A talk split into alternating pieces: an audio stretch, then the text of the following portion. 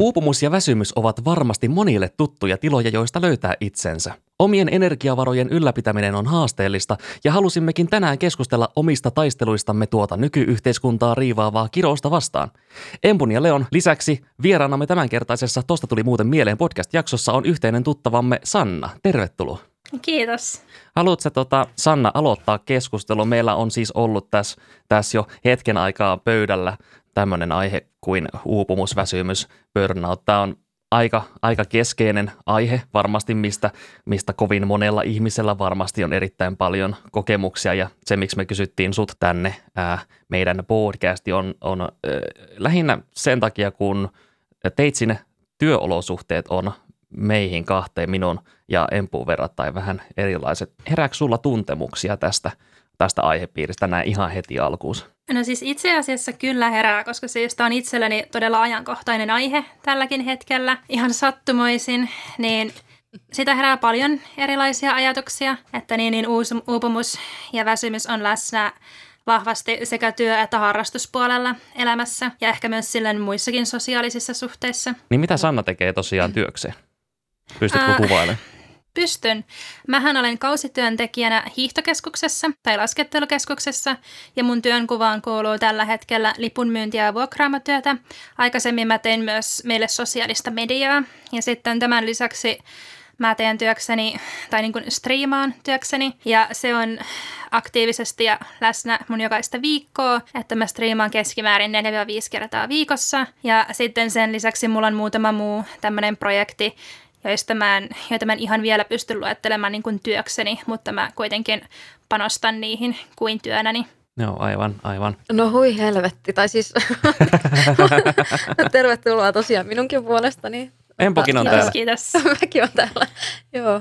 Mutta siis ei mikään ihme, että ö, väsyttää ja uuvuttaa, kun on noin paljon lautasella tavaraa. Mm, mm. Että päivätyön Joo. lisäksi vielä striimailee noin aktiivisesti ja tekee vielä kaikkia muitakin projekteja. Joo, se oli mun kaveri, kaverin ystäväni varoitti mua siitä, että tuossa voi olla liikaa. Silloin juuri ennen kuin mä lähdin tänne päivätöitä tekemään.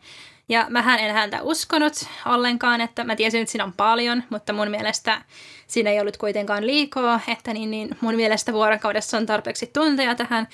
Mutta mun täytyy ehkä myöntää, että hän saattoi olla oikeassa, että siinä voi silti sitten kuitenkin olla liikaa. Mm. Se on joskus, joskus semmoista. Ihan tälleen kontrastiksi, kertoisiko Empsi sitten, että mitä Empsi tekee työksensä? Mä oon siis tuotantoteollisuudessa ihan niin kuin lattiatason duunarina. Teen kolmivuorotyötä, niin kuin, eli meidän työkierto kulkee, jos tekee vain omat vuoronsa, niin kulkee tyyliin aamu, aamu, ilta, ilta, yö, yö, ja jonka jälkeen on sitten muutaman päivän vapaat. Ja sitten lähtee alusta taas. Sieltä sitä teen niin kuin työkseni ja niin, mitään muuta en kyllä niin kuin voi miten, millään tapaa työksi tässä vaiheessa laskea. Että Mm, se kyllä aivan. vie aika paljon aikaa multa. Että sen lisäksi mulla on tosiaan vielä koulu kesken, jonka mm. eteen nyt ei ole kauheasti tullut tehtyä mitään just sen takia, että, että työt vie tosi paljon energiaa ja aikaa. Ja sitten silloin tällöin striimailee myöskin, mutta, mutta ei niinku kerran kuussa Mm, aivan, vähän, vähän löyhempi että, mutta sitä, sitä niinku puuhastelen. Kuulostaa kyllä jotenkin tosi raskaalta, että mitä sulla vaihtuu vuoro monta kertaa viikossa. Joo, meillä on niinku kymmenen päivän kierto, minkä aikana käydään. On aina kaksi päivää kutakin vuoroa ja sen jälkeen vaihto seuraavaan. Että eipä Mikä- siinä oikein mitään rytmiä ehdi tulee. Ja mikä No on ei. toisaalta hyvä sekä että huono, koska sitten pidemmissä työkierroissa, missä olisi vaikka neljä aamua, jonka jälkeen vaihtuu iltoihin, niin, niin siinä tietysti saa paremman rytmityksen niihin yhteen vuoroon, mutta sitten se vaihtaminenkin ehkä on vähän haastavampaa sen jälkeen Mm. että puolensa ja puolensa, mutta on kyllä aika, aika tiheä toi vuoronvaihtotahti tuossa. Ja toi on muutenkin toi Empun työvuorojen tahti ilmeisesti kans vähän haasteellinen, kun, kun yrittää suunnitella mitään niin kuin vähän myöhemmälle. Sitten sulla on joku yksi kaveri, joka on kanssa töissä, niin ei koskaan me ole semmoista väliä, missä voisi tehdä jotain keskenä. Joo, on se vähän, mä tykkään kyllä siitä, että on just arkivapaita, että kun meillä ei ole mitenkään viikonpäiviin sidonnaiset noin meidän vuorot, vaan voi olla ihan minä päivänä, vaan mikä tahansa vuoro. Että sitten on arkivapaita, mistä mä kyllä tykkään, koska sit saa, jos tarvii vaikka hoitaa jotain asioita, niin saa hoidettua kivasti päiväsaikaan kaikkia, no, kampaajia ja kynsimuoltoja Mm. ja semmoista niin kuin, no jos nyt tarvitsisi vaikka lääkärissä käydä tai tällainen, niin on helpompaa hoitaa päiväaikaan kuin arkena vapaata, mutta sitten siinä on myös se kääntöpuoli, että tosi, tosi niin kuin iso hitti mun sosiaaliselle elämälle on se, että, että ei oikeastaan ole vapaalla kavereiden kanssa samaan aikaan. Mm. Ja varsinkaan just yhden tota, työkaverin kanssa ollaan nyt eri vuoroihin päädyttiin vuoden vaihteessa, että mennään kyllä ihan 100 prosenttia ristiin, että meillä ei ole yhtäkään yhteistä vapaa-päivää vuoden aikana muuta kuin kesäloma. Että ei kyllä, ollaanko me nähty kerran vai kaksi tässä nyt tämän vuoden puolella. Aika raffi. Että tässäkin taas puolensa ja puolensa.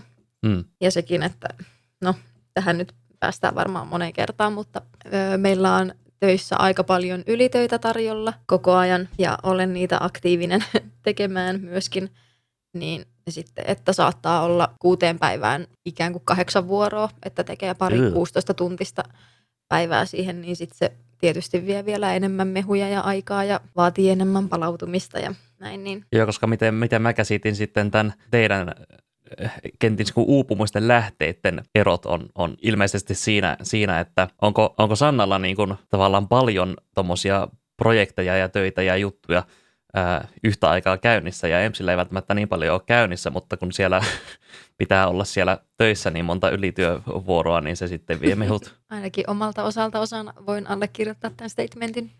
Joo, vähän samoilla, samoilla linjoilla, että aika nappiin meni. Joo, okei. Okay. Ja tälleen vielä lisäkontrastina voin kertoa omasta ää, uupumuksen lähteestäni, koska minähän olen töissä, minä olen opiskelija, eli minä ää, nautin vielä ainakin toistaiseksi siitä, että, että valtio antaa rahaa ja mä elän sillä. Mutta siis ei välttämättä, välttämättä tarkoita sitä, etteikö mullakin olisi taipumusta, taipumusta uupua, uupua joistakin, joistakin asioista, mutta mulla ehkä se sellaista fyysistä uupumista ei välttämättä tule, että jos mulle tulee jotain uupumista, niin se on sellainen sellainen henkinen uupuminen, mikä kyllä ihan yhtä lailla sitten vaikuttaa siihen, että välttämättä ei jaksa nousta sängystä sinä päivänä ylös, mutta, mutta, mutta palataan, voidaan palata siihen sitten, jos, jos tota aihetta sivutaan, sivutaan myöhemmin, ja eiköhän sivuuta, koska tästä kuitenkin asiasta on paljon, paljon, paljon sanottavaa, voisin, voisin kuvitella. Joo, ja voisin ehkä uskoa, että meillä on silläkin tavalla erilaiset kokemukset Sannan kanssa, että mun työ tämmöisenä duunarina on osittain aika fyysistäkin ja mä niin kuin työpäivän aikana on aika lailla koko ajan jaloillani ja teen, ö, niin kuin, käytän paljon eri lihasryhmiä ja, ja, ja joutuu välillä tosi paljon voimaakin käyttää ja, tai ottaa jotain osumaa ja huomaa esimerkiksi, että niin kuin mun oikein jalan reisilihakset on paljon, paljon tota kipeämmät kuin vasemman, koska jotkut työliikkeet esim. tekee vaan sillä toispuoleisesti ja on tottunut tekemään ne tietyllä tapaa, että sitten niin kuin, tulee paljon myös semmoista niin kuin fyysistä rasitetta Mm. töissä Joo. ja semmoista nimenomaan niin kuin toistavaa rasitetta. Joo. Äh, mulla taas, no silloin kun on vuokraamopäiviä, niin ne tuntuu musta todella fyysisiltä, vaikka ne ei loppujen lopuksi kuitenkaan niin fyysisiä ole, että siinä ollaan niin kuin jaloillaan, ja, mutta ei sinne niin kuin joudu käyttämään hirveästi voimaa tai nostelemaan mitään, mutta mulla on kuitenkin loppujen lopuksi aika pienet voimat, joten äh, musta ehkä tuntuu siltä, sitten suhteessa muihin, että voimaa saa käyttää enemmän ja mun jalat myös väsyy siitä. Mä en ole niin tottunut siihen, koska mulla on kuitenkin suurin osa vuoroista lipun myynnissä, joka sitten puolestaan on lähinnä istumista, mutta se on niin kuin kuitenkin myös asiakaspalvelua, että siinä tulee ihmisiä siihen lippuluukulle sillä niin kuin pahimpina ruuhkapäivinä jonoittain. Esimerkiksi nyt kun on käynnissä hiihtolomat, niin se on semmoista niin kuin ihmistä toisensa perään apteekin hyllyltä ja niin kuin voitte varmaan kuvitella, asiakaspalvelutyö voi olla joskus todella raskasta henkisesti, koska No esimerkiksi meillä ihmiset tulevat lomalle, heillä on koko perhe mukana, ehkä koko saakelin suku mukana, ja sitten he ovat todella stressaantuneita ja pahalla tuulella, koska lapset on huutanut koko matkan Helsingistä tänne Lapin rajamaille, ja niin, niin totta kai siinä on sitten paha mieli, ja sitten se helposti purkautuu siihen asiakaspalvelijaan, jonka luokse on joutunut ensin jonottamaan pakkasessa, ja jolta ei sitten saakaan juuri sitä etua, jonka olisi ehkä toivonut voivansa saada, mutta sitten syystä tai toisesta sitä ei voikaan käyttää. Että nämä on semmoisia tilanteita, mitä tulee varsinkin niin kuin sesonkin aikoina melkein päivittäin vastaan. Ja kyllähän ne silleen tavallaan syö, koska en mä mitenkään halua olla siinä ilkeä, mutta sitten mm. kuitenkin tulee sellainen olo, että nyt minä olen ilkeä, kun en voi vastata näihin toiveisiin esimerkiksi. Mm. Joo, toi asiakaspalvelu siis mä itse olen ollut, ollut tota, ä, isommassa hypermarketissa töissä ja tavallaan se, se oli mukavaa hommaa ä, siihen asti, kunnes tuli joku asiakas kysymään jotain, koska siinä oli aina se, aina se säänsi, että, että sieltä tulee joku vähän epämiely, epämiellyttävämpi asiakas ja niin kuin – monilla varmasti on jonkinlaista voimavaraa ja ovat varautuneet siihen, että sellaisia ihmisiä saattaa tulla, mutta mä en koskaan oppinut siihen. Mä oon niin jotenkin introvertti luonteeltani tai jotain. En tiedä mistä johtuu, mutta aina jos tulee aivan täysin uusi ihminen, joka haluaa muulta jotain, niin mä en välttämättä mene siinä lukkoon. Mä saatan osata, osata kyllä hommani, mutta kyllä mua niin kun, mä muistan yhden esimerkin, yhden esimerkin, kun joku asiakas tuli kysymään, että onko tätä jotain tavaraa X täällä, joka oli sesonkin aikaan sattunut loppumaan ja ei ollut ja jouduin antamaan siinä ei oota, niin tavallaan se passiivisen negatiivisuuden aura vaan ylitse päihitti minut ja, ja mä en koskaan palautunut siitä. Yeah. Ja, mm. Mutta se on vaan, se on vaan, that's just me. Mulla nämä tilanteet, mitkä niin kuin, niin kuin ylitse muiden tuntuu semmoisilta stressaavilta, on niitä, kun siihen lipunmyyntiluukulle tulee asiakas, jolla on liikuntaetuja. Tiedätte varmaan liikuntaedut, kun on smarttumia ja e-passia ja tämmöisiä, mm. joita he saavat työnantajiltaan. Ja ne ovat aina henkilökohtaisia, se on verottajan linjaus, eikä mitenkään niin kuin meidän linjauksemme.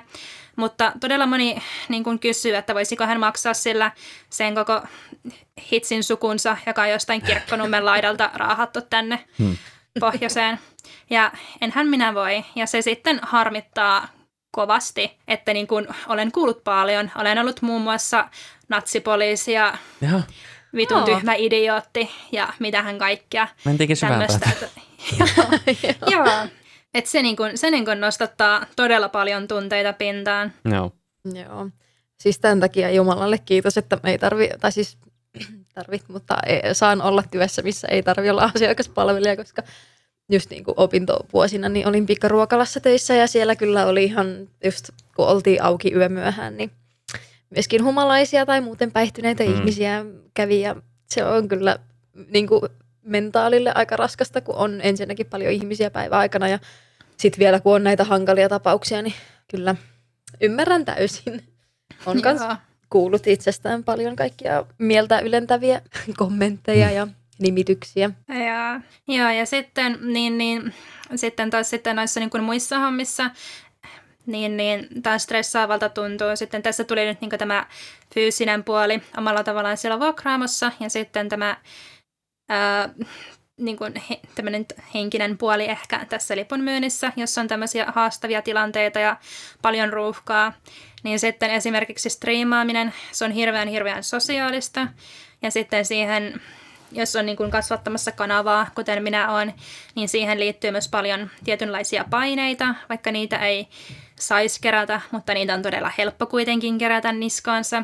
Ja striimatessa sä olet vastuussa todella monesta asiasta, esimerkiksi niin, niin koko siitä sun kommunitystä ja minkälaisen ilmapiirin sä luot sinne, mm. entä minkälainen paikka se on olla. Ja se on myös eräänlaista asiakaspalvelua. Sä joudut kohtaamaan kaikki ne sun katsojat kuitenkin yksilöinä, mutta samaan aikaan myös isona joukkona. Niin siinä pitää pitää hirveän montaa lankaa käsissä ja sitten siinä on hyvä olla koko ajan todella sosiaalinen. Sanoisin jopa, että pitää olla sosiaalinen, näin niin kuin minun näkökulmastani. Että se sitten vaatii todella paljon myös sitä jaksamista, jota ei välttämättä työpäivien jälkeen löydy, niin se on sitten semmoinen yhtälö, joka syö hyvin nopeasti, hyvin paljon. Mm. Mm. Ja sitten näissä muissa projekteissa niin on taas enemmän semmoista paljon luovempaa puuhaa, mikä taas vaatii sitten todella paljon semmoista ajattelutyötä ja luovuutta, mitä ei välttämättä ihan hirveästi ole jäljellä, kun on jo muutenkin hieman uupunut. Tuo on niin kuin tavallaan oma uupuminen, mikä sit vaikuttaa kaikkeen luovaan tekemiseen. Mä, on, mä sanoisin, että mä teen just jonkin verran, jonkin verran kaikkea luovaa niin kuin harrastelen ja harrastelen ja laittelen kasaan, niin jotenkin se henkinen väsymys, en nyt keksi parempaa, parempaa tapaa ilmasta asiaa, mutta siis jotenkin hittaa differenti, differentisti niin kuin näihin, koska siis eilettäinhän tässä pitää tietää, että nyt on 20 25. päivä helmikuuta ja mulla oli eilettäin yksi semmoinen luova, luovempi keissi, minkä mä olisin halunnut saada, saada tota eteenpäin. Semmoinen pieni projektiluontoinen juttu, mitä mä halusin, halusin edistää, mutta viimeöiset tapahtumat tuolla idässä päin oli niin kovasti uutisotsikoissa ja ei jotenkin pystynyt olemaan seuraamatta, niin siinä tavallaan se oli erittäin uuvuttava seurata. Siinä vaikka niin kuin periaatteessa itsehän siinä ei tehnyt mitään, vaan niin kuin seurasi vaan vierestä, mutta se kuitenkin pisti oman ajattelukeskuksen niin ylikierroksille, että mä paloin loppuun ja mä en saanut sitä, sitä hommaa aikaiseksi, mikä mun piti saada silloin aikaiseksi. Mm, yeah. Tässä kun nyt, joo, sano vaan, sano. Okei, okay. mä olin vaan kommentoimassa sitä, että vähän, vähän sama, sama juttu, että niin, niin, tämä tilanne, mikä nyt on ollut meneillään Venäjän ja Ukrainan välillä, ja sitten myöskin koko tämä niin kuin koronatilanne yleisesti, sekä tietenkin sen pahimmat aallot, esimerkiksi tämä yksi, mikä oli juuri vuoden vaihteessa, niin ne on kyllä paljon vaikuttanut justiinsa tämmöiseen luovaan jaksamiseen selkeästi, koska ne pyörii mielessä, niin sitten sinne mieleen ei ole ihan hirveästi jäänyt tilaa sitten mm. muulle. Mm. Joo, mä luulen, että nyt niinku just tänä pandemia-aikana niin aika moni on kokenut enemmän väsymystä ja uupumusta. Ja mä halusinkin tuosta niin sanoa, että me puhutaan uupumuksesta tässä, että mikä, niin kuin, mitä on uupumus, että kun on olemassa väsymystä, mikä on aika semmoinen niin kuin, hetkittäinen ja ohimenevä niin kuin, tunnetila, niin että uupumus on sitten enemmän just öö, tämmöistä kuormitusta, mikä tapahtuu, kun kun on paljon asioita, mitä tarvii tehdä vaikka, ja sitten keho ja mieli pikkuhiljaa tottuu aina vähän isompaan kuormitukseen, mitä sä annat sille, mutta ei kumminkaan ihan pysty niin kuin palautumaan siitä täysin. Ja sitten kun tämä vaan jatkuu ja jatkuu, niin sitten siinä on tämmöinen noidan kehä vähän niin kuin mitä kierretään, että koko ajan antaa vaan enemmän löylyä itselle ja just ja just pääsee siitä, selviytyy ja pystyy niin kuin tekemään ja toimiin, mutta ei kumminkaan koskaan palaudu kunnolla.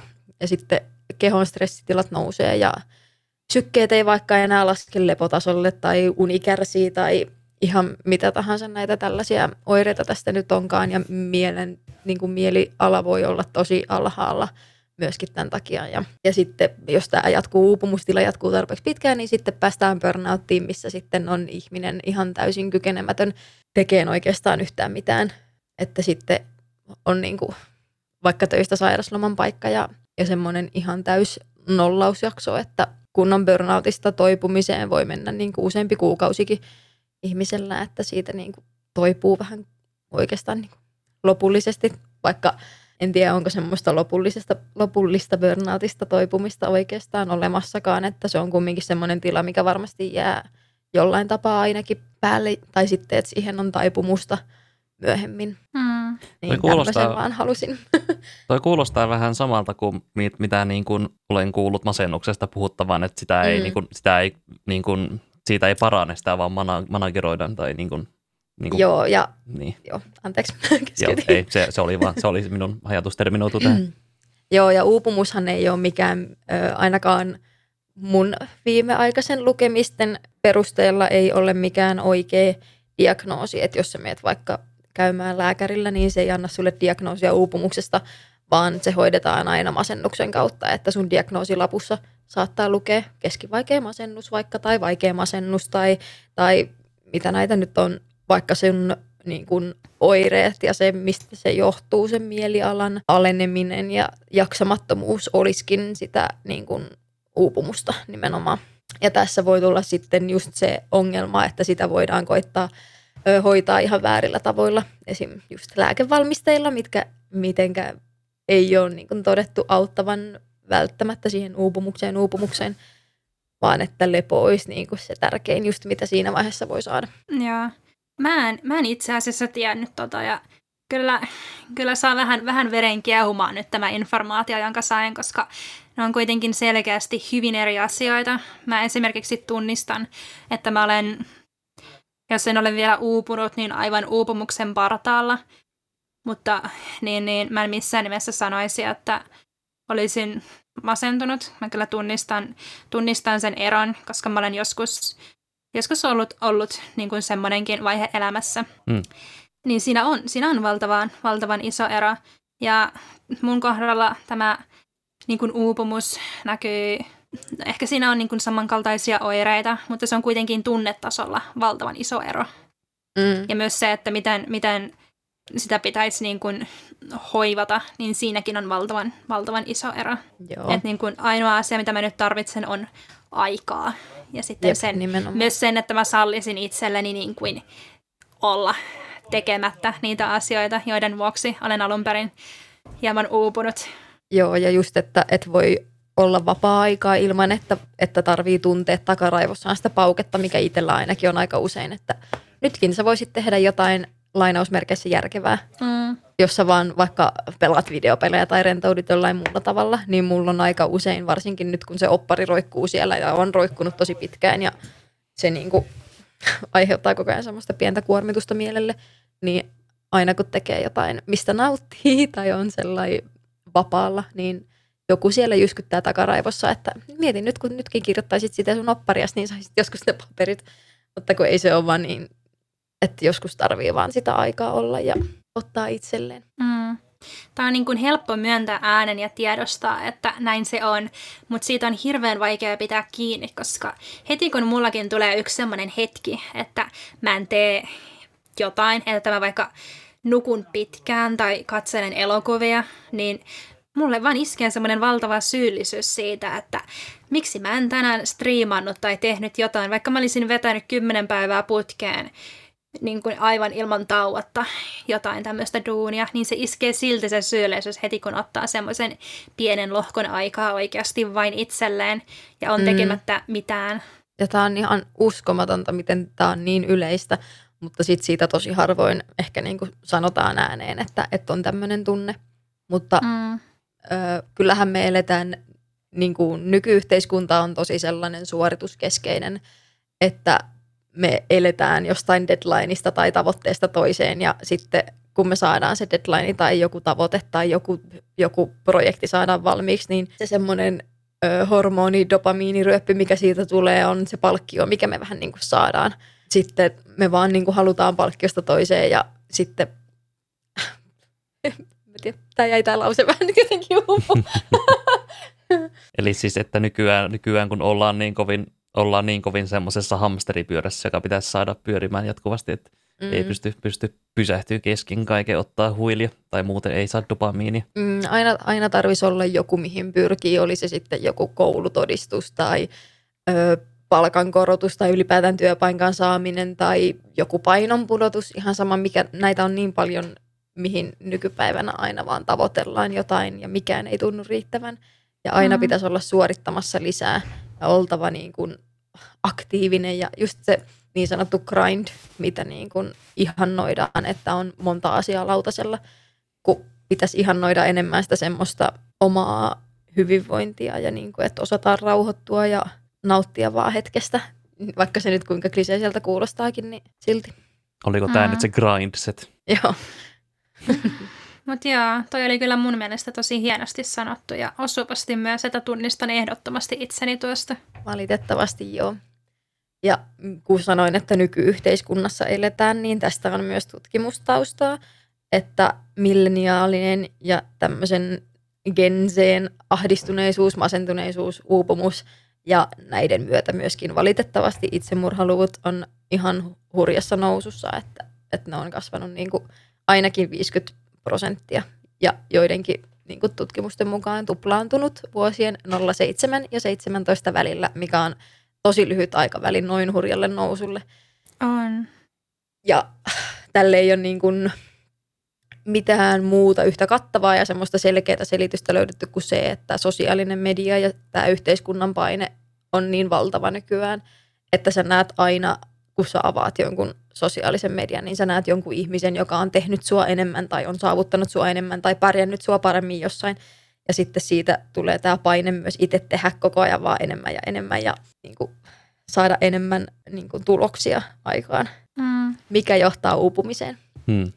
Myöskin en ole akateemikko, paitsi pitäisi olla, mutta, mutta toi, toi, että 0,7 vuodesta eteenpäin on lähtenyt, lähtenyt niin kuin – ikään kuin mopo on karannut käsistä, niin mulla tulee itsellä ekana mieleen, että siinä kanssa oli 08 vuonna meni käsittääkseni markkinat ihan plyrinäksi, joka on sitten vaikuttanut, vaikuttanut vähän oikeastaan käsittääkseni kaikkea jälleen, niin kuin, olen olevinani akateemikko, mutta tämä ei ole minun area of expertise, niin, niin saata olla ihan, ihan, ihan tota väärillä jäljilläkin, mutta kuitenkin, kuitenkin kanssa sitten niin kuin sosiaaliset mediat ja, ja niin kuin tämmöinen sieltä tuleva ää, kenties itsensä vertailu muihin ja ylipäänsä semmoinen individualistinen näkemys siitä, että itseään pitää parantaa jatkuvasti, niin kans näkyy ehkä pikkusen tos, tos miten nykypäivänäkin on jotenkin ura ja, ja, ja työt silleen kovin keskeinen osa sun ää, ää, päivää ja saattaa olla keskeinen osa sun identiteettiäkin. Ja että olit, olit sitten niin kuin töissä tai sitten et töissä, niin tulee sitten semmoista, semmoista hirveätä painetta joka suunnasta. Että jos sä oot töissä, niin sulla tulee painetta tehdä töitä ja jos sä et ole töissä, niin sulla tulee painetta hakea niitä töitä, mm. vaikka niitä ei annettaisi. Joo. Mutta joo, tämmöinen tangentti. Joo, hyvä pointti. Tämä on niin semmoinen aihe, että se kiehuttaa mun verta tämä koko hmm. uupumushomma ja tämä, miten ihmiset ajautuu siihen nykyään niin helposti, että vedin tämmöisen kunnon monologin tuohon. se oli oikein hyvä. Tätä on vaan niin huolestuttavaa, että, että mitenkä moni niin kuin ystävä nykyään kuvailee itseään väsyneeksi, kun kysyy kuulumisia ja näin, niin ja sekään ei vaadi aina mitään semmoista öö, painavaa tai elämää mullistavaa tapahtumaa, mikä niin kuin aiheuttaisi sitä semmoista väsymystä ja uupumusta, että, että se on vaan, voi helposti olla vaan arki, mikä siihen johtaa, että on työpäivät ja sen jälkeen harrastukset ja sen jälkeen sosiaalinen elämä ja sitten pitäisi vielä oma kotikin hoitaa ja tehdä ruokaa ja kaikkea, niin onhan siinä nyt niin kuin ihan semmoiseen perusarkeenkin aika paljon niin kuin hoidettavaa. Mm. Yksi semmoinen asia, mikä tuli tässä mieleen ja liittyy vahvasti tuohon aiempaan, mistä puhuttiin, kun puhuttiin korona-ajasta, niin etätyöt. Mm. Siis ne on ymmärtääkseni aiheuttaneet aivan paljon uudenlaista väsymystä ja stressiä uupumusta, koska kun sä olet kotona niiden sun neljän seinän sisällä silloin kun sä oot töissä ja silloin kun sä oot kotona. Ja sulta puuttuu se niin kun, äh, normaali vuorovaikutus esimerkiksi työkavereiden kanssa, niin mä koin sen itse todella stressaavaksi, varsinkin kun mä olin vasta aloittanut uudessa työnkuvassa. Mä tein siis niitä sosiaalisen median postauksia ja sisältöä verkkosivuille. Ja mä olin todella hukassa sen kanssa, että mä en niin kuin tiennyt aivan tarkalleen, mitä multa odotettiin ja kuinka paljon olisi hyvä saada aikaan esimerkiksi päivässä ja missä niin kuin menee niin kuin ne, missä niin kuin rima menee ja miten paljon mä ylitän sen tai alitan sen niin se oli todella stressaavaa. Sekä sitten se, kun ei tiennyt jotain, niin se kynnys kysyä neuvoa on paljon suurempi, kun sun pitää soittaa jollekin tai laittaa viestiä sen sijaan, että sä voisit vaan huikata viereiseen pöytään, että hei, mitä mieltä saat tästä. Niin se oli myös todella stressaavaa. Ja sitten toi stressi oli semmoinen, mikä seurasi helposti myös vapaa-ajalle, koska myös taukoja oli paljon vaikeampi pitää kotitoimistossa. Esimerkiksi lounastauko se oli, vaikka se olisi ollut saman mittainen minuutilleen kuin töissä, niin siitä oli silti jotenkin isompi syyllisyys, että nyt mä olen laiskotellut puoli tuntia tai jotain tämmöistä, kuin mitä se olisi sitten niin kuin ihan oikealla toimistolla. Mm. Joo, ja voisin kuvitella, että tosi moni on tehnyt just sitä semmoista, että pitää lounaa ja silti istuu siinä vähän niin kuin työkoneen ääressä ja vähän silleen vasemmalla kädellä tekee koko ajan, eli ei ota sitä niin kuin ihan täytenä taukona. Joo, mä Aina. ehdottomasti tein tuota kanssa. Mm. On kieltämättä niin opiskelu kuitenkin hirvittävän, hirvittävän hankalaa. Niin kuin, no, mulla ehkä, ehkä vähän auttaisi sitä, jos vähän auttaisi, jos mä tota, asuisin kämpässä, jos saisi usein, useampi kuin yksi huone, että pystyisi tavallaan työtilaan ja, ja, ja semmoisen chillaustilan pystyisi erottaa, mutta kun ei pysty. Ja nyt kun on ollut just tätä etä, etäopiskelua, niin se on, ei ole ollut niin kuin mitään asiaa tonne – yliopistollekaan ja sitten sit mä ajattelin toisaalta, että olisi voinut tuossa viereisessä kirjastossa käydä, käydä sitten opiskelemaan, mutta, mutta ei ainakaan, ei saa sinnekään mennä ihan, ihan niin kuin vaan olemaan ainakaan toistaiseksi. Noin rajoitukset onneksi on tässä niin kuin ihan kohta käsittääkseni nousemassa, että, että, että kiva juttu sinänsä, sinänsä että päästään ehkä jonkinlaiseen, jonkinlaiseen tota, niin, niin, parempaan tilanteeseen sen suhteen.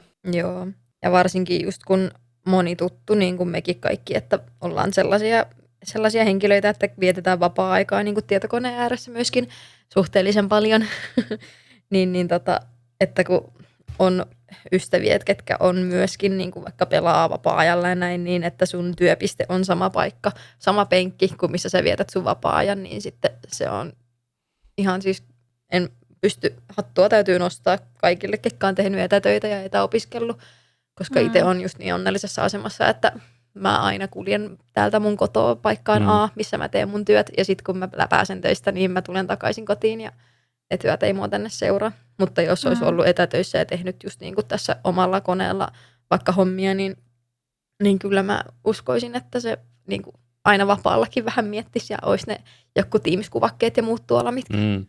vähän muistuttelisi, että hei, oletko katsonut työsähköpostisi tänään tarpeeksi mm. useasti?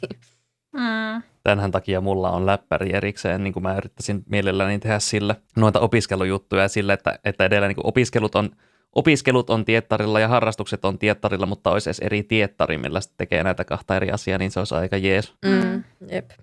No mutta mua kiinnostaisi kuulla, että jos sä tunnistat itsestäsi tämmöisiä väsymyksen ja uupumuksen piirteitä, niin miten se näkyy sussa ja miten sä oot niin kuin hoivannut sitä, että niin, niin onko sulla ollut jotain keinoja, onko ne auttanut tai ollut auttamatta? mm jos nyt puhutaan ihan minusta itsestäni henkilökohtaisesti, niin, niin yleensä ainakin voin myöntää heti suoraan, että huomaan ihan liian myöhään itsestäni kaikki uupumukset ja väsymykset ja tämmöiset, että pääsee, pääsee aika pitkällekin välillä ennen kuin mm. tajuaa, että, että nyt on niin kuin tosi loppu. Mm. Ja ö, viime syksynäkin niin, niin kuin moni ystävä osoitti huolensa ennen kuin mä niin kuin itse tajusin, että nyt on ihan liikaa hommia. Että mulla on niin kuin muutaman kerran päässyt uupumus ihan siihen pisteeseen, että voin sanoa, että on ollut burnoutissa, että esim. kun opiskeluaikoja tai silloin kun aktiivisesti opiskeli vielä kurssiopintoja ja noita tota, AMKissa, niin samaan aikaan tein tosiaan töitä pikaruokalassa aika paljonkin, että mun päivät saattaa olla semmoisia, että mä oon kahdeksasta neljään koulussa ja mä menen viiteen töihin ja pääsen sieltä puoli 12 yöllä ja on kotona 12 aikaa ja sitten rupean kirjoittamaan jotain rapsaa ja ja sitten menen taas aamulla kahdeksasta neljä kouluun ja tämä niin toistuu useamman kerran viikossa ja sitten muuten koulupäivät just sen kahdeksan tuntisia ja se on aika paljon just, että jokukin kevät tein tosi paljon töitä koulun ohella ja sitten kun alkoi kesäloma koulusta ja mä jäin vähän niin kuin pelkästään töihin lainausmerkeissä, niin se tuntui musta ihan lomalta ja silloin mä olin niin poikki, että mä en tehnyt mun vapaa-ajalla mitään muuta kuin oikeastaan nukuin ja itkin sitä, kuinka väsynyt mä oon. Että on ollut oikeasti niin huono olla. Mutta tota, nykyään huomaan kyllä itsestäni paremmin kuin silloin, että alkaa väsyttää, mikä on hienoa. Että on just vanhimmiten oppinut tunnistamaan semmoisia juttuja itsestään, että jos on vaikka vaikea herätä ilman herätystä, niin se kertoo yleensä. Tai että jos on niinku mulla fyysinen jaksaminen kärsii aika paljon, että sykkeet nousee tosi helposti tosi korkealle, niin sekin voi niinku kertoa just siitä, että keho on semmoisessa stressitilassa koko ajan oikeastaan, eikä pääse tota, palautuun. Ja nykyään kun käytän myöskin tuollaista tota, urheilukelloa koko ajan kädessäni, niin sitten unitiedot kertoo aika hyvin myöskin siitä, että kuinka paljon on niinku semmoista ö, rasitustilaa kehossa, että mulla vaikuttaa tosi nopeasti uneen kaikki stressi ja väsymys ja tämmöinen niin kuin, ö, pitkäaikainen väsymys nimenomaan. Mm. Että mulla yöllä ei esimerkiksi sykkeet laske tarpeeksi matalalle, että olisi tarpeeksi levollista unta, että siitä niin kuin saisi semmoista lepoa, mitä tarvii. Niin, niin, niin kuin ihan tuommoisten mittausdatojen avulla sitä huomaa nykyään niin kuin aika nopeastikin. Että se on vähän valitettavaa, että joutuu tukeutumaan tommosiin, kun ei välttämättä keho tarpeeksi ajoissa kerro sitä sulle suoraan, mutta sitten numeraalisten juttujen kautta sen sitten huomailee. Joo. Mulla itsellä on enemmän ollut silleen, mä olen just tällä viikolla paljon pohtinut tätä, niin siksi tuli mieleen. Mutta mm. mulla itsellä on silleen, että mä niin kun, ensinnäkin mulla saattaa olla tosi paha mieli, että mua vaan niin kun esimerkiksi itkettää ilman mitään syytä. Tai sitten mä olen vain todella raivoissani, että siis mä olen vain, mä vain niin kiehun raivosta ilman mitään syytä ja mun tekisi mieli karjua ihmisille, yleensä niille asiakkaille ilman mitään syytä tai esitellä keskisormiani. Mutta mulla se ei oikeastaan vaikuta uneen, eikä koskaan vaikuttanut, että mä nukun tosi hyvin. Mutta sitten se, mitä mä oon nyt huomannut niin kuin nimenomaan tällä viikolla. Että niin, niin, kun mä oon käynyt salilla nyt muutaman todella huonon päivän jälkeen, ja se on jotenkin auttanut. Ja sitten mä olen mm. tämmöisen itseanalyysin pohjalta todennut, että ehkä siinä sitten on jokin kaunis balanssi, kun keho on yhtä väsynyt kuin mieli, niin sitten ei olekaan aivan niin väsynyt. Niin. Hmm. Joo, ja kyllähän just urheilusuorituksen jälkeen kaikkia hyvän mielen hormoneja ö, vapautuu kehoon, että sekin voi tietysti olla auttava osa siinä. Niin, mutta mä en sitten taas tiedä sitä, koska mä oon kuitenkin lähtenyt sieltä salilta itseäni pettyneenä, kun mä en ole onnistunut niissä mun salitavoitteissani, mitkä mulla niin, on. Niin. Ja taas että... on tavoitteita, mihin täytyy päästä. Perkele! Mulla puolestaan on silleen, että mä mietin tota, että tulee hyvän mielen hormoneja siitä, kun urheilee, mutta sitten se niin kun, niin kun täytyy kysyä, että miksi mä en siitä urheile, jos siitä tulee niin hyvää mieli. Ei, niin. En mä muista, milloin viimeksi mulla olisi tullut urheilusta silleen hyvää mieli. Oikeastaan ainoa, mm. ainoa milloin mulla tulee tuommoisesta liikkumisesta hyvää mieli on silloin, kun käy oikein niin kun viileänä, viileänä syksysäällä, ehkä vähän saa, vähän saa ropista taivaalta vettä tai jotain, mä käyn pihalla pikkukävelylenkiä ja katselen maisemia, se on, se on niin kuin se Ihanaa. juttu. Niin kuin, mm-hmm. niin kuin, samalla kun siinä kävelee, niin mieli lepää siinä, siinä, niin kuin, siinä, niin kuin, siinä, siinä äh, tavallaan sitä ympäristöä tutkiessa ja katsellessa ympäriinsä. Niin, mm. eikä näin tietenkään mitään universaaleja juttuja, että kaikille tulee urheilusta hyvä mieli, mm. se on vaan vähän semmoinen yleistys, että siitä niin kuin sanotaan ainakin vapautumaan jotain endorfiineja, mitä ne on, en ole mikään mm. lääkäri, en tiedä. Käsittääkseni ihan tuo niin uni olisi tässä niin oikeasti, no missä tahansa asiassa uni on niin kuin hirvittävän kriittinen, että siinä mielessä, siinä mielessä kiva kuulla, että Sanna saa nukuttua ja siinä mielessä mm. ikävä kuulla, että vaikka Emsi saa nukuttua, niin syke ei pysy aisoissa. Että, Joo. Että, ja käytännössä se näkyy just siinä, että mä heräilen tosi paljon yön aikana, koska no. on niin semmoisessa puolivalvettilassa vähän niin kuin kroppa koko ajan. Ja sitten pienikin ärsyke saattaa herättää tai muuta, mm. mutta niin kuin, silti yleensä on ihan silleen virkeä, mutta sitten tietysti, tai niin kuin koen olevan ihan virkeä, mutta, mutta sitten just pidemmän päälle se ajaa just kroppaa ja mieltä semmoiseen no. lähemmäs niin kuin burnouttia. Mutta siihen nyt ei ole onneksi vielä niin kuin tässä nyt sitten viime kerran jälkeen jouduttu. Mm. Tässäkin asiassa mä niin kuin itse, itse näin itseni olevan aika onnekas, koska mulla ei silleen niin kuin nukkumisen kannalta ole ollut, ollut suuria ongelmia koskaan. Ja nytkin mä, itse asiassa, mä itse asiassa pienessä, niin kuin, jos en kriisissä, niin olen oppimassa itsessäni jotain, itsessäni jotain uutta, kun, kun vastikään julkaistiin uusi videopeli nimeltä Lost Ark, niin luonnollisestihan siinä käy sitten sillä lailla, kun on kyseessä MMORPG, että sitä pelataan yön pikkutunneille asti, niin mä oon huomannut, että mä oon itse asiassa herätessä – jotenkin virkeämpi, kun mä nukun vähemmän kuin mihin mä oon tottunut. Ja se mm. on tuntunut, se on niin kuin päivittäin tuntunut itse asiassa aika hyvältä ja se on saanut mut vähän niin kuin epäilemään sitä, että, sitä, että onko mä yrittänyt pakottaa itseni nukkumaan kahdeksan tuntia, kun kuusi tuntia olisi ollut itse asiassa se optimi tai, tai kuusi mm. tuntia plus miinus. Mutta että. Joo. Kyllähän nuo kaikki unimäärätkin on niin henkilökohtaisia, että mikä on se itselle optimi. Mm. Että se on hyvä, että tuntuu hyvältä. Mm. Ystävyys on ystävyyttä. mm. Ja ystävyyteen liittyen pakko kysyä tätäkin, että kun aika on kortilla kaikkien näiden töiden ja muiden projektien lisäksi, niin sitten kun tekisi mieli kuitenkin nähdä niitä ystäviä ja muita ihmisiä, etenkin mulla on täällä usein semmoinen tunne, kun tämä on kuitenkin tämmöinen oma kuplansa ja hyvin ainutlaatuinen tilaisuus, vaikka käydä laskettelemassa työkavereiden kanssa tai istumassa iltaa pupilla tai jotain tämmöistä, niin, niin sitten usein iskee semmoinen FOMO, kun ei välttämättä löydy siihen aikaa tai energiaa yksinkertaisesti. Että niin, niin se taas on sitten näissä sosiaalisissa suhteissa se, mikä stressaa ja väsyttää, niin kuin taisin alussa mainita. Mm. Että niin, niin tuntuu siltä, että pitäisi ja haluaisi, mutta sitten ei joko ehdi tai yksinkertaisesti vain jaksa. Ja Joo. sitten jos sinne löytääkin jonkin energian mennä, niin kun jo valmiiksi tosi väsynyt, niin sitten se vaan, niin kun, sit se vaan niin kun syö entisestään. Eikö tuo ole vähän just me tavallaan nurinkurisesti, että tuommoinen niin kuin sosiaalinen happening, joka luultavasti olisi niin kuin olemassa sitä varten, että sä saisit palautua sit siitä sun päivän, päivän muista koitoksista, niin sä et pääse sinne palautumaan, koska sulla ei ole energiaa mennä sinne. Haudos, haudoswork. Mm. Kyllä. On kyllä, siis huomaan kyllä tota, ja on no, myöskin sen takia, että menee työvuorot ihan miten sattuu ja haista paskasti viikonloppuna töissä aina jotenkin jännästi. Niin, niin sen lisäksi myös se, että sit kun olisi vapaata, niin kyllä mä oon monta kertaa ollut sanonut, että nyt ei muuten jaksa tai että vaikka olisikin sopinut jo jotain, niin saatan laittaa viestiä, että sori, että onko ok, että perutaan, että nyt ei vaan niin pysty, että mun tarvii vaan olla kotona ja istua hiljaisuudessa yksin. Mm. Ja sitten siitä vähän niin kuin erottaa myöskin sitten, niin kuin, että kyllä sun oikeat ystävät ymmärtää ja haluaa, että sä saat levätä silloin, kun sun tarvii. Niin, Mutta ymmärrän niinpä. kyllä, mulla on myös niin kuin, valitettavan iso FOMO on aika usein, mutta sitten se on vaan, täytyy jotenkin kestää. Siitä olisi kyllä kiva oppia pois siitä FOMosta, mutta helpommin sanottu kuin tehty taas. Mm.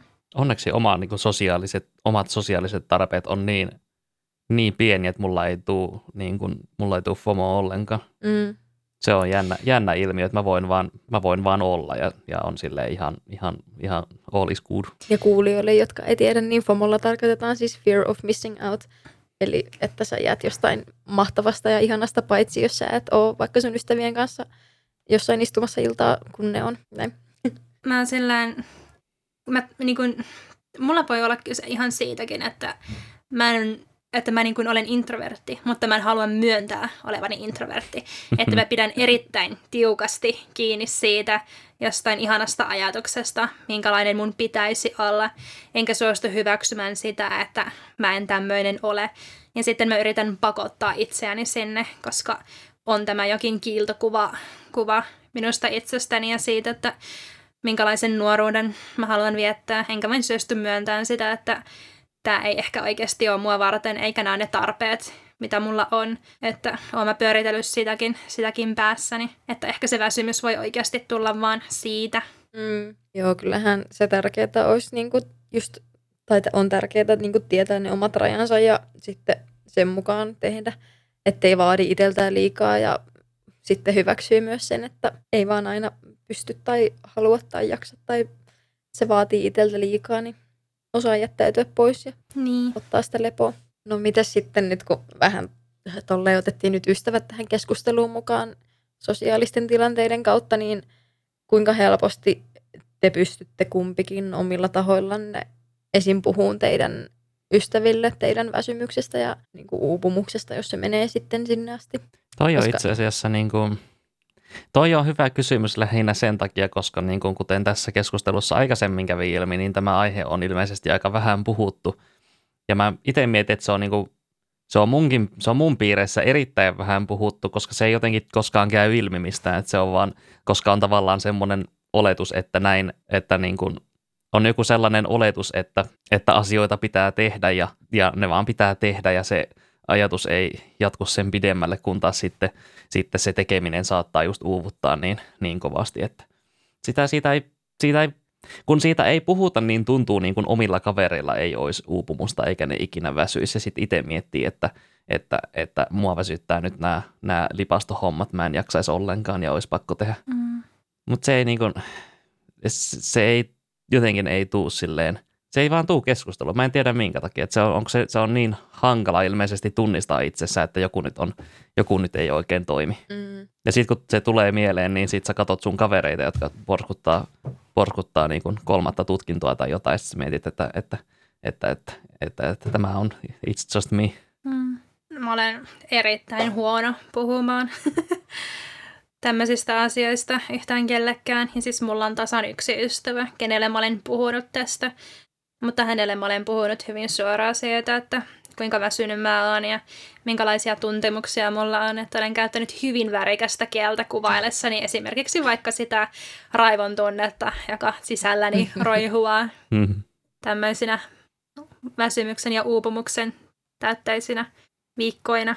Joo, tämä tuli mulla vaan ö, mieleen kysyä, kun nyt kun kaikki olemme Suomen kansalaisia käsittääkseni, niin, niin ainakin tuntuu, että onko tämä jotenkin tosi suomalainen tämä tämmöinen pärjäämismentaliteetti, mikä on, että just niin kuin kummelisketsissä, että ei tarvitse tulla auttaa, vaikka olisi kauhean hätä. Että niin kuin, että, että miksi ei osata pyytää apua tai ottaa apua vastaan, jos kumminkin tunnistaa itsessään, että on väsynyt ja ei välttämättä, ei välttämättä pysty tekemään jotain juttuja, mihin voisi pyytää apua, mutta sitä harvoin ehkä tulee pyydettyä.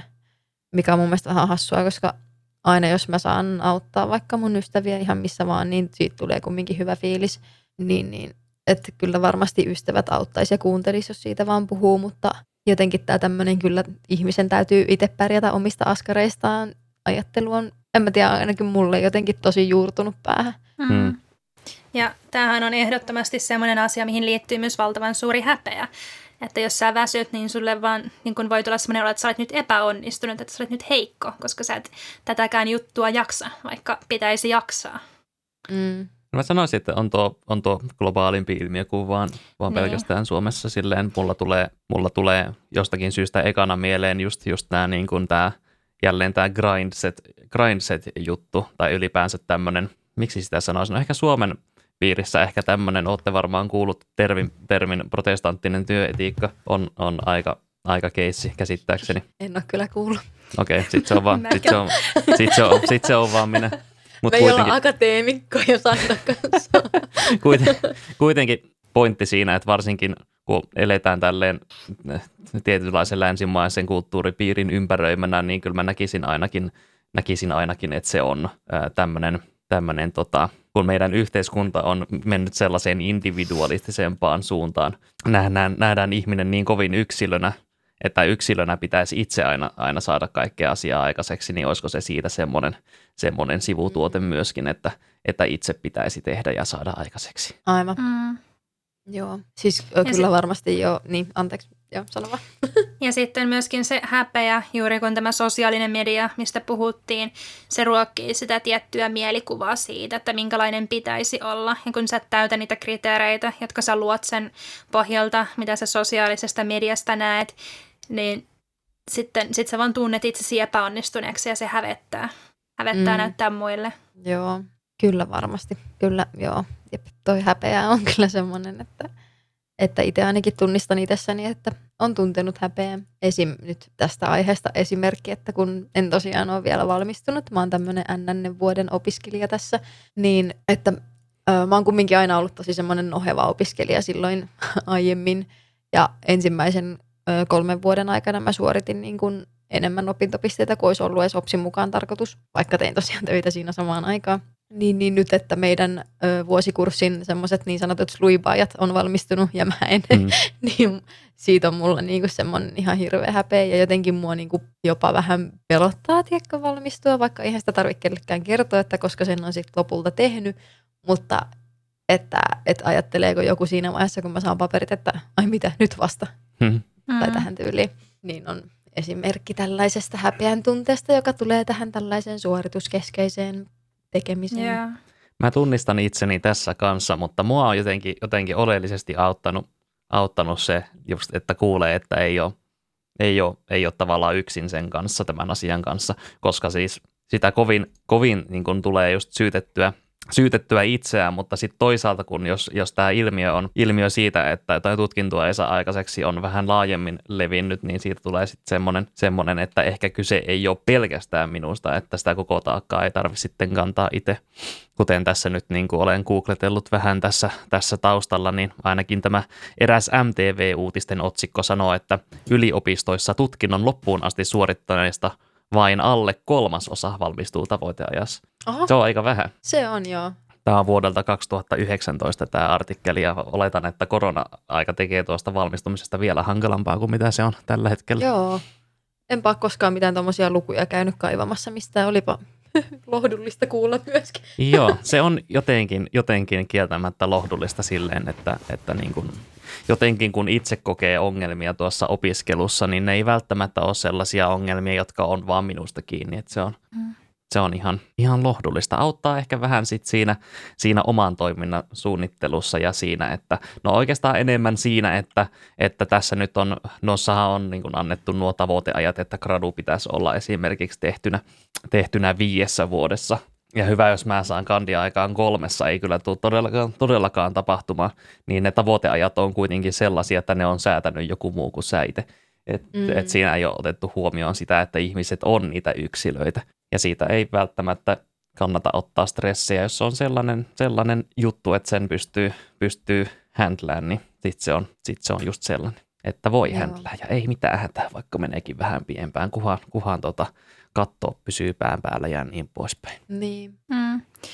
Mulla oli tämä samanlainen fiilis silloin, kun mä opiskelin vielä lukiossa. Mullahan on mennyt lukio vähän pitempään kuin se, mitä yleensä käydään kolmessa vuodessa. Niin silloin mä painin paljon justiinsa tämän, tämän häpeän kanssa se, että niin kuin kestää pidempään kuin muilla. Ja silloin mä olin ensimmäistä kertaa myös semmoisen niin kuin uupumuksen ja väsymyksen partaalla, koska mähän aloitin sitten aivan täysgrindin sen suhteen, että mä menin kahdeksalta kouluun ja pääsin sieltä neljän aikaan. Mä kävin kotona syömässä ja sitten mä menin viieksi iltalukioon ja pääsin sieltä kahdeksan aikaan. Että mun semmoinen lukiopäivä kesti kahdeksasta kahdeksaan käytännössä. Ugh. Joo, on kyllä. Niin. Se on jotenkin jännä, miten, tai niin kuin, että sieltä asti. Mm. Että lukioikäisenä ollaan kumminkin sen verran nuoria, että silloin jo ajautuu väsymykseen ja jopa sinne uupumukseen asti, niin on aika huolestuttavaa. Ja voisin nimenomaan kuvitella, että nyt pandemia-aikaan se on vielä yleisempää. Noin, nyt sivuttiin vähän tuota opiskeluhommaa, niin sitten voimmekin siirtyä tähän työelämään, mikä on tietenkin looginen jatkumo. Joo, Niin, että onko nykypäivänä vähän sellainen trendi, että pitää tehdä enemmän työtunteja tai vähintäänkin olla enemmän työtaakkaa ihmistä kohtaan. Ja on ollut paljon irtisanomisia tai lomautuksia, mutta työmäärä koko työporukalla pysyy samana, eli jokaista henkilöä kohtaan on enemmän just tekemistä. Että työpaikoilla voi olla myöskin tosi ristiriitaisia odotuksia, ainakin oman kokemuksen mukaan. Että nyt kun on tuommoisessa teollisuustehdas tuotantotyössä, niin pitää olla tarpeeksi äijä, että sut otetaan vähän niin kuin tosissaan ja että pärjää sillä alalla, mutta sitten myös odotetaan niitä semmoisia feminiinisiä piirteitä, eli sympaattisuutta ja tunteellisuutta ja semmoista tietynlaista muista välittämistä vähän ehkä enemmän kuin kollegoilta saatetaan odottaa. Ja pitää olla tarpeeksi, tämä varmaan pätee joka ala, mutta pitää olla tarpeeksi itse varma, että etenee uralla, mutta ei saa olla liian itse varma, ettei sua nimitetä niin kuin ämmäksi ja että susta ei puhuta tyyliin, että mitä toikin itsestään ajattelee. Pitää vähän niin kuin tavoitella uusia juttuja, että sua ei pidetä kunnianhimottomana, mutta ei saa kumminkaan tavoitella liikaa, että ei sua pidetä just ylimielisenä, vaan pitää niin kuin just sopia siihen semmoiseen täydelliseen muottiin. Ja että valtio tietenkin arvottaa ihmiset, ihmiset sen mukaan, että kuinka paljon verotuloja ne tuottaa, eli kuinka paljon töitä tekee. Ja en mä niin kuin, tämäkin kuulostaa jotenkin tosi rankalta ja onhan nämä nyt tämmöisiä aika kärjistettyjä toteamuksia, mutta tällaisia ajatuksia olen yövuorossa kirjoittanut verikiehuen aiheesta. Onko teillä jotain ajatuksia nyt työelämästä ja kaikista vaatimuksista? Ja... No mulla tuli ekana minun pieni toveri sisälläni heräsi ja oli, oli silleen, oli silleen että, että, että kapitalismi bad.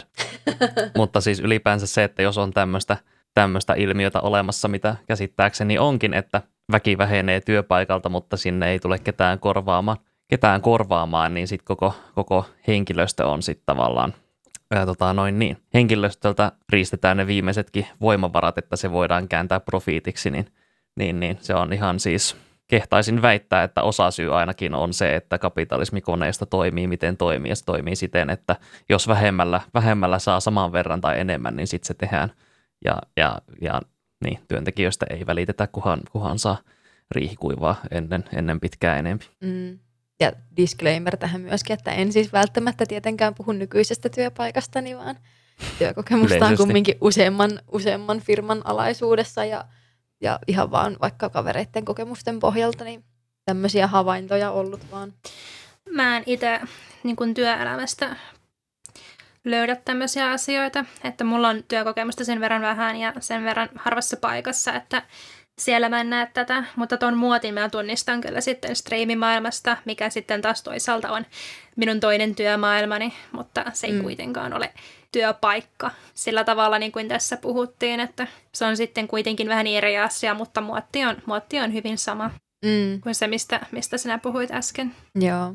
että siellä striimeissäkin sun täytyy jonkunlainen, jonkunlainen haluaisin sanoa, että formaatti, joka toimii, tai on joku, on joku tietyn tyyppinen, tietyn tyyppinen tapa tai henkilö, jota, jota niin kuin, tarvii siihen hommaan, että siinä, siinä menestyy. Että jos sen striimaamisen ottaa nimenomaan siltä kantilta, että nyt lähdetään kasvattamaan omaa, omaa presenssiä ja saadaan tämä striimaamishomma kunnolla käyntiin, niin siinä haetaan, niin kuin siinä tarvii jotain, jotain tiettyä, että, että pystyy erottumaan edukseen kohkö.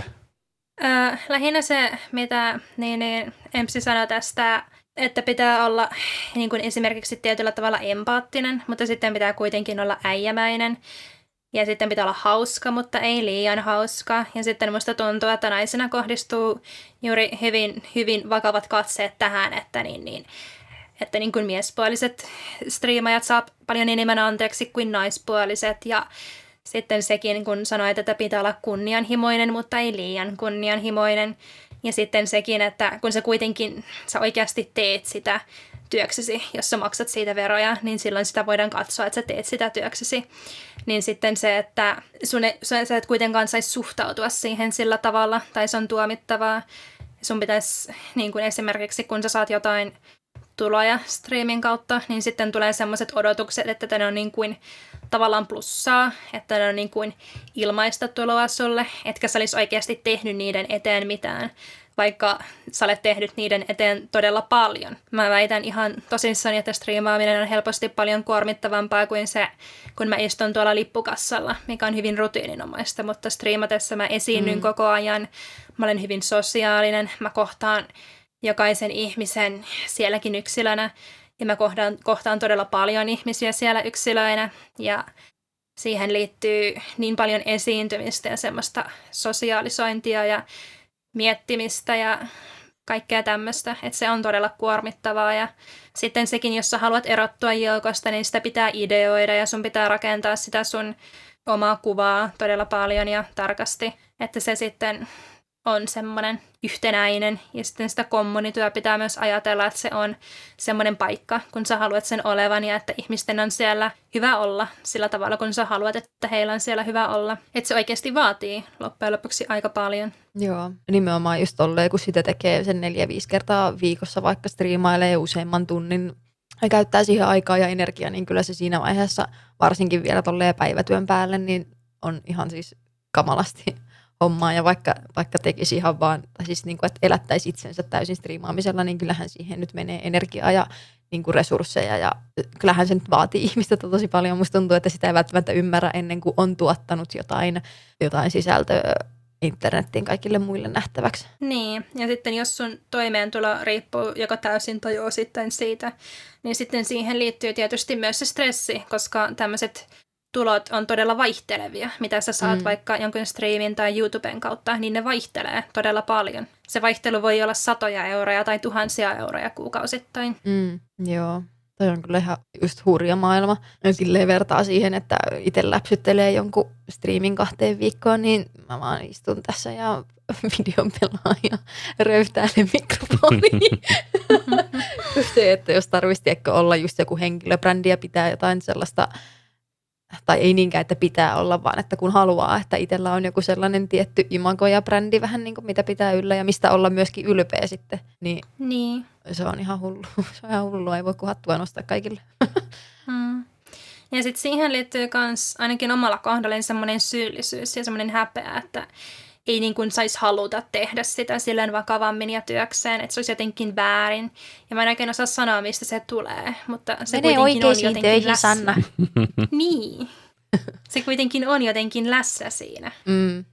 Joo. Mä, mä niin semmoisen, semmoisen nopean pika-analyysin vetäisin, että sanoisin, että kun sä oot siellä, ehkä se kun sulla se sun streamin konteksti on kenties silleen tavallaan tuikitavallista TV-persoonaa, intiimimpi, että sulla on se chatti siinä ja ne tyypit tulee jutteleen just sun kanssa, niin sun täytyisi olla siinä tilanteessa sellainen autenttinen oma itsesi.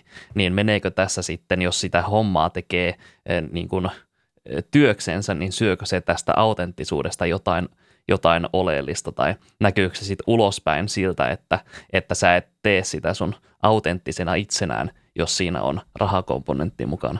Niin, se varmasti riippuu todella paljon aina yksilöistä. Mä en sanoisi, että, se, että mun, mun omalla kohdallani näin on käynyt. Että mä en tiedä kuinka paljon te olette mun striimejä katsoneet, mutta te tunnette mua kuitenkin jonkun verran, joten te varmaan osaatte jonkinlaisen kommentin sanoa siitä. Haluatko julkisen nöyryytyksen vai? Voin mä ottaa. Mä käytännössä julki... teen sitä työkseen. nöyrytän Ja itseäni niin. julkisesti. Sama se, millä platformilla se tapahtuu.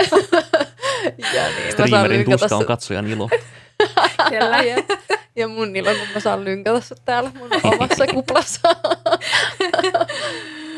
Ei, siis, joo.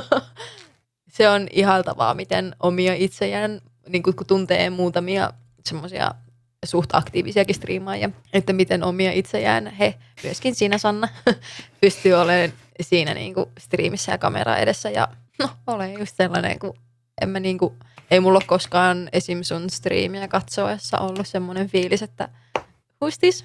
I don't know her. tai niin kuin, hyvä sinä. Mm. Ja mä myös toivon, että se säilyy, koska sitten, sitten jos, jos se menisi joksikin muuksi, niin en mä sitten enää varmaan edes haluaisi jatkaa tuommoista striimaamista. Mm. Että se on mulle tosi tärkeää, että mä pystyn olemaan sellainen oma itseni. Ja kyllä mä tavallaan koen, että se on myös ehkä eräänlainen este sille tietynlaiselle kasvamiselle, koska esimerkiksi huumori, jota mä viljelen hyvin paljon, se voi olla semmoinen kynnyskysymys monelle yhteistyökumppanille tai sitten jos haluaisi striimata vaikka organisaation alla, niin voi olla, että halukkaita organisaatioita työskentelemään kanssani on vähemmän kuin olisi, jos minun huumorini olisi vähän vähemmän purevaa. tai sisältäisi niin. vähän vähemmän kirosanoja, näin esimerkiksi. Niin, jep. Mutta on kyllä hyvä, että pysyy niin kuin rehellisenä sille omalle itselleen Mm, tilanteesta riippumatta. kyllä. Ja musta tuntuu, että, että ihan sama vaikka tuntisiko sua sillä niin kuin striimin ulkopuolella vai ei, niin se silti välittyy katsojalle, että jos sä vedät hirveästi jotain, yrität esittää korrektimpaa kuin mitä sä oikeasti oot, tai muuten vaan muokata omaa käytöstäsi tai puhetyyliäsi, niin kyllä sen pongaa. Niin, niin, kyllä sen munkin mielestä huomaa ihmisestä tosi helposti, että milloin hän esimerkiksi teeskentelee tai esiintyy silleen niin kuin ohitse oman itsensä. Mm. Mutta miten jännä ylipäänsä se, että, että ihmisillä on luontaista taipumusta olla tietynlaisia ja sitten niin kun, niin kun sitä tiettyä muottia tavallaan, tavallaan suositaan. Tavallaan niin kun näen itse olevani niin kun hyvin erittäin korrekti, mutta, mutta jotenkin en näe itsessäni sitä, että tekisin sitä minkään niin kun, mitenkään niin kun epäautenttisesti. Mm. Mulla olisi, mulla olisi ehkä siinä niin kun sellainen, sellainen tietty, tietty etu, toki sitten se, se tietty takaisku, että en ole, en ole hauska enkä mielenkiintoista seurattavaa striimeissä, että se olisi niin kuin asia erikseen, mutta että No, kuitenkin. ei kai nyt ihan noinkaan suoraan voi sanoa, kai se hauskuus ja mielenkiintoisuuskin on katsojasta kiinni. Niinhän Mm. se on. Ja niin kuin, niin kuin ehkä tuohonkin, että, että jos, jos pitää olla striimaajan asemassa yhtään minkään, minkäänlainen, niin eikö se niin olisi aika ideaali, että riittäisi, että on vaan omanlainen, koska sitten ne, jotka, jotka niin kuin on se- sellaisia tyyppejä, että, että se mitä sä teet on just se, mitä he kaipaa päivään, niin he tulee sitten paikalle, että, että se olisi niin kuin se, mikä riittäisi, mutta, mutta se ei ilmeisesti riitä aina. Mm. Mm. Niin, M- mulla ei ole kauheasti tähän striimimaailmaan sillä lailla sanottavaa tai ylipäätään tämmöisen internet-kontentin luomiseen, kun sitä niin vähän on harjoittanut. Mulla olisi, mutta ei välttämättä tähän aspektiin, koska kun mä oon tehnyt näitä tämmöisiä semmoisia juttuja joskus vuodesta eh, ehkä jotain 2010 plus miinus alkaen, että siitä niin olin ihan muksu vielä kun mä aloitin, niin en mä edes ole ajatellut tämmöisiä asioita. Mä oon vaan tehnyt, koska se on ollut kivaa ja se mm. Mm. jatkuu edelleen tähänkin päivään asti, että mä en osaa yhtään ajatella asiaa tuolta kantilta. Väitätkö sä, että sä nautit tästä tällä hetkellä? Joo. onko, se, onko se outoa? No, ei. Mä myös nautin, nautin aivan täysillä siitä, kun mä pääsen leikkaamaan tätä kasaa tätä jaksoa. Sä Ihan oot parasta sairas. besti. Thanks. Huvin se kullakin. niin. Yritin löytää jonkun sarkasmin siemenen tosta, mutta mä pelkään, että sä olit tosissasi. Pelkään. Eihän se semmoista huisin hauskaa on, niin kuin olisi vuoristoradassa, mutta se on, se on mielekästä tekemistä. Kellä kuitenkin. on hauskaa vuoristoradassa? Minulla ei on mulla hauskaa ainakaan enää. vuoristoradassa. Siis herra jumala. en mä paha mieli tulee ja paha olo ja tasapaino pettää ja oksettaa. Aivan. Niin. että ei toimi. Ei toiminut. Tämä, tämä analogia nyt ei mennyt läpi. Joo, ei. niin kuin mä ajattelin ehkä semmoista skenaariota, että tyyppi on vuoristoradassa ja huutaa siellä. Se ei ui samalla kuin käet on täällä silleen, että se oli mun mielikuva, mutta se ei vissi ole, ei ole vissiin semmoinen yleinen mielikuva. Ei, ei munka kumpala. mä, mä ymmärsin täysin. Jee, joku ymmärtää mua, kiva. ja että voittekin jatkaa sitten tätä projektia. Hyvä. No, nyt päästiin sivuaan tolle pienesti tota naiseuttakin tuossa, niin nyt... Sivutkaa lisää. Me voidaan Kertokaa nyt Sannan kanssa sivuta lisää tätä naiseusaspektia tässä. Teach me sen pois. Tämmöisen pienen räntin tähän taas. Here goes. Että joo, tasa-arvo kehittyy koko ajan omalla tavallaan, mutta jatkuvasti myös on tuommoiset tietynlaiset kauneusihanteet, mitkä muuttuu epärealistisemmaksi ja, ja koko ajan vaan niin kuin pidemmälle sinne. Että kun nykypäivänä on niin yleistä, että otetaan huulitäytettä ja ripsenpidennyksiä ja kestopigmentointia kulmiin, kulmiin ja kaikkea muuta tällaista, niin, niin musta tuntuu, että, että niiden myötä tämmöiset kauneusihanteet ja se, että miltä ihminen näyttää tai nainen näyttää herätessään on vähän ehkä ainakin tietyissä piireissä ja sosiaalisessa mediassa jotenkin kieroutunut. Ja että monet naiset tuntuu tekevän vähän niin kuin kahta työtä, että tekee sitä palkkatyötä ja sitten kotona vähän niin kuin työtä. Suomessa ja Pohjoismaissa muutenkin kotitöiden jakautuminen on tosi hyvää, siis sillä niin kuin tasa-arvoista kaikkien osapuolten välillä. Mutta jonkun tutkimuksen mukaan täälläkin naiset tekee keskimäärin noin tunnin päivässä enemmän niin kuin kotona te- hommia kuin miehet. Ja voin etsiä tälle sen lähteen, jos, jos haluatte, tai voisinkin etsiä. Ei hätää, mä, niin. mä kyllä uskon tämän lähteen takia. Mä oon just käymässä tämmöistä tota, yliopistolla käymässä tuota sukupuolen tutkimuksen kurssia, niin, niin mä saan lähteä sieltä erikseen. Ah, nice. Mutta et, just sanottu, että Pohjoismaissa nämä asiat on tosi hyvin, niin silti kodin ja muun muassa niin lastenhoito mielletään tosi usein semmoisiksi naisten hommiksi. Ja ää, ei se jatku mitenkään se lause.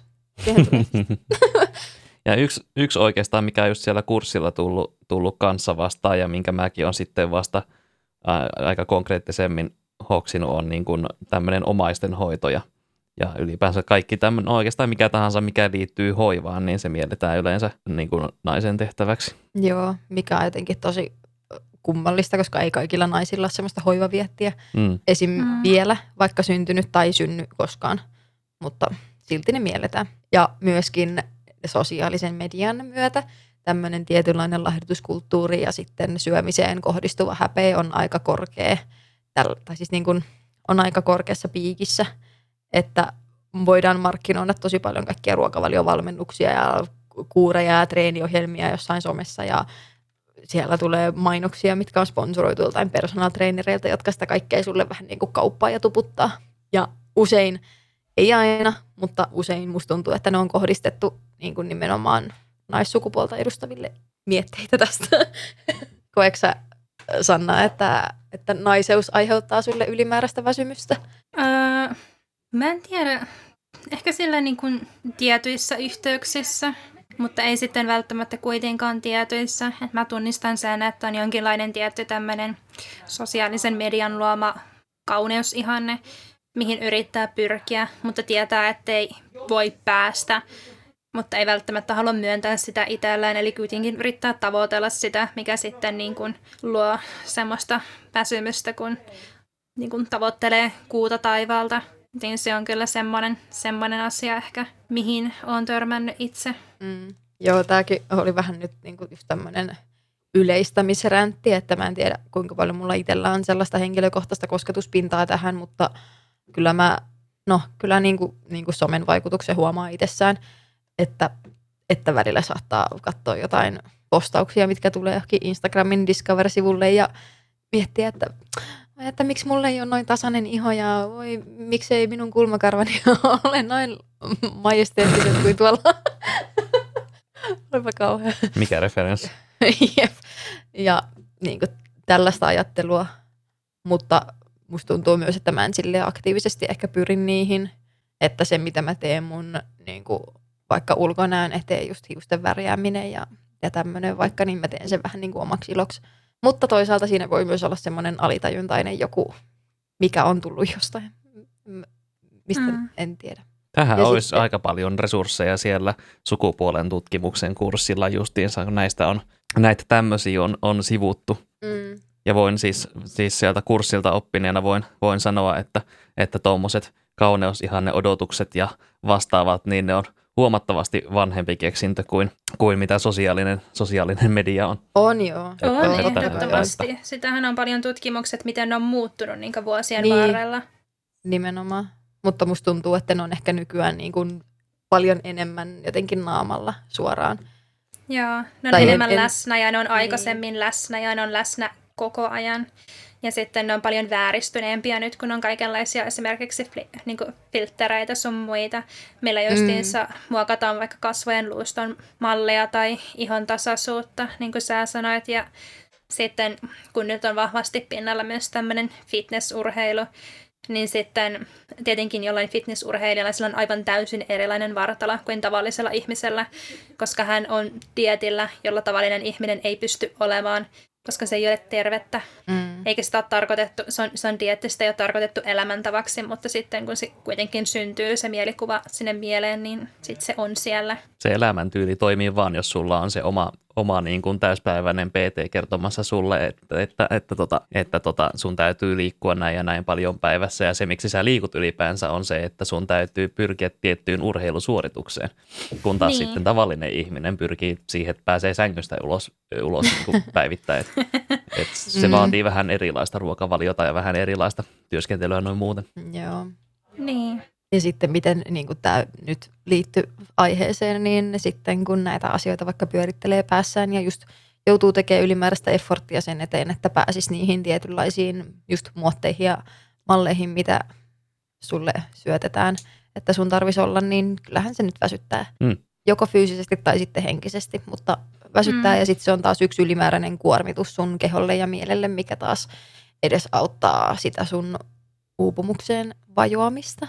Onko se oikea sana? En tiedä, mutta Ehkä se on. käytetään sitä. Ja siis tuo kuulostaa samanlain kuin ö, korkeakouluilla on nämä tavoitteet, tavoitteet sille, että milloin, milloin valmistuisi, niin tavallaan naiseus on kaiketi yksi ylimääräinen akseli, jolla sitten on tiettyjä odotuksia, joita täyttää. Mm, Tai, tai et, tai et, tota, se on yksi ulottuvuus, jossa, jossa tehdään suorituksia tavallaan, vaikka ei välttämättä tarvitsisi. niin. Ja just niin kuin sanottu, niin kyllähän nyt koko ajan niin kuin tasa-arvo kehittyy ja, ja niin kuin näitä tämmöisiä malleja ja muotteja vähän rikotaan ja näistä puhutaan enemmän nykyään kuin ennen, niin on se silti siellä läsnä. Mm. Ja mitä tässä niin kuin, ö, on tuttavilla on nyt esim. melko nuori lapsi syntynyt, että alle vuoden ikäinen, niin kun on seurannut sitä, miten vaikka kotityöt jakautuu ja lapsihoito jakautuu siellä, niin on se aika selkeää, että vaikka nyt just puhutaan, tai niin kuin puhun tässä nyt yhdestä perheestä ja miten siellä asiat menee, niin siellä on niin kuin tosi vahvasti se, että, että nainen hoitaa sen ruoanlaiton ja siivoamisen ja lapsen ja nukuttaa ja ruokkii ja vaihtaa vaipat ja, ja näin. Vaikka se on mun mielestä niin kuin, olisi tosi tärkeää myös sen lapsen kannalta, että, että isäkin osallistuisi näihin kaikkiin toimenpiteisiin. Mutta ei se isä ei, kun se on töissä. Tämmöinen amerikkalainen, amerikkalainen, mikä se on, atomiperhemalli, Joo, just. hyi, Atomi, ydinperhe. ydinperhe. Atomi, ydin. Atomi vaikka. Eikö se, eikö se englanninkielinen termi ollut niin kuin atomic family tai jotain tämmöistä?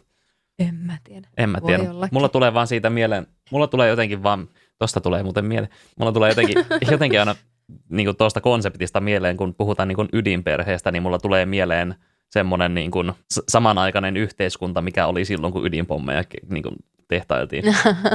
no mutta eikö se vähän ole jostain sieltä Siis aikakaudelta? niin, mä, Siis mulle, niin mä jotenkin muistasin kanssa. mulle kun puhutaan tuommoisesta niinku, äh, tommosesta perheestä, että äiti hoitaa lapset ja kodin ja isä käy töissä, niin mulle tulee vaan joku Falloutin, tiedätkö, mm. se Mm. videopelin noit semmoiset joku latauskuvat tai nää, kun siinä on joku semmoinen täydellinen permanentti päässä oleva kotivaimo ja sitten joku mies puku päällä ja salkku kädessä.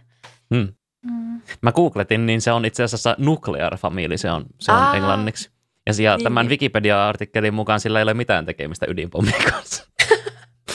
Yllättävää. ei, ei siitä sen enempää. Enkä mä tiedä, oliko mulla tähän niin kuin enempää mitään annettavaa henkilökohtaisesta kannasta, mutta kunhan mä halusin taas räntätä tästäkin. Se on ihan hyvä räntätä aina silloin tällä. Varsinkin jos uuvuttaa yhtään mikään, niin eikö se ole kiva vaan päästellä höyryjä sitten? Mm, jep.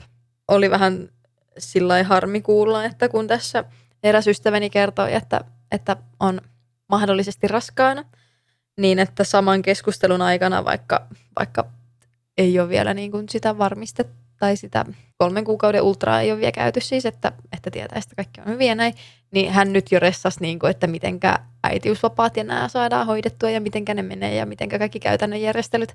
Että näinkin aikaisessa vaiheessa on niin kuin ensimmäisenä mielessä se, että mitenkä työpaikka ja työjohto reagoi tuommoiseen noinkin luonnolliseen asiaan kuin lapsen saaminen. Mm.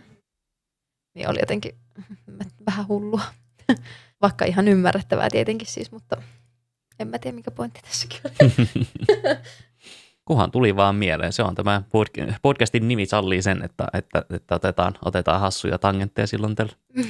niin. Mä en tiedä, onko mulla sitten minkäänlaista edempää kosketuspintaa tähän, tähän aiheeseen. Että mulla ei ole, mulla ei todellakaan ole mistään perherintamalta minkäänlaista kokemusta ja mulla ei myöskään ole hirveästi, hirveästi muunkaanlaista kokemusta tämän suhteen. Tai sitten on, mutta mä olen vain sokea sille. Voihan se niinkin olla.